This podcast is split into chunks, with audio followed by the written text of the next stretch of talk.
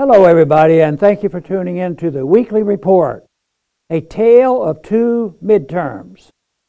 Those searching for an explanation of why there was no red wave giving Republicans huge gains in Congress in this year's midterm election should compare this year's election with the midterm election of 2010.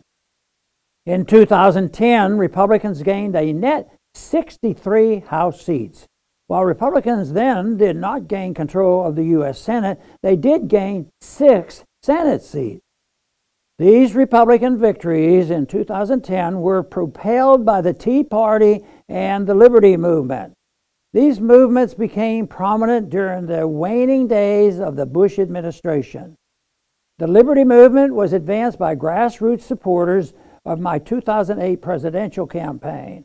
The Liberty Movement focus was and is on restoring constitutional government in all areas, ending our interventionist foreign policy, and changing our monetary policy by auditing and ending the Federal Reserve and legalizing alternative currencies. Early on, the Tea Party largely focused on opposition to the 2008 bank bailout.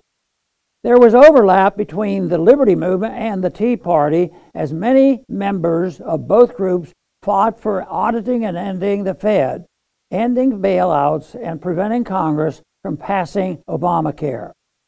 Many Republican candidates in 2010 appealed to Tea Party voters by not just promising to repair Obamacare, they also promised to work to restore limited constitutional fiscally responsible government in all areas.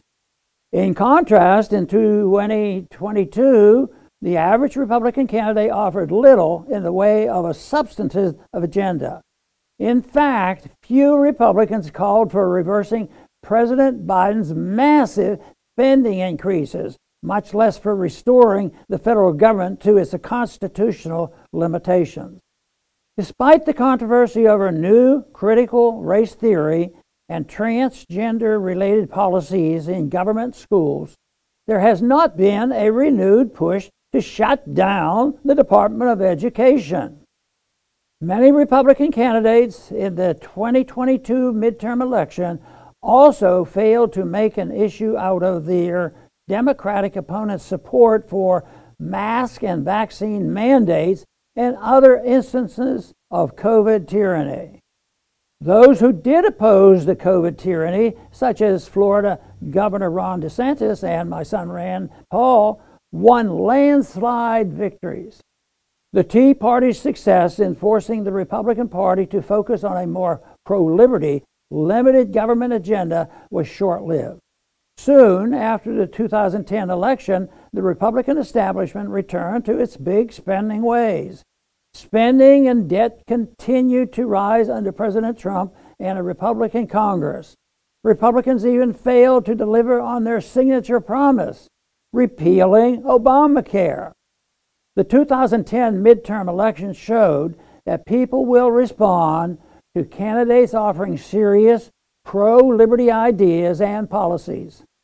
However, the Tea Party's rise and fall also shows the danger facing ideological movements that become too close with one political party.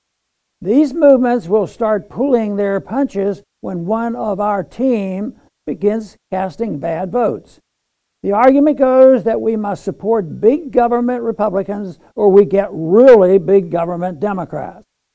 Fortunately, the Liberty Movement has remained committed to principles.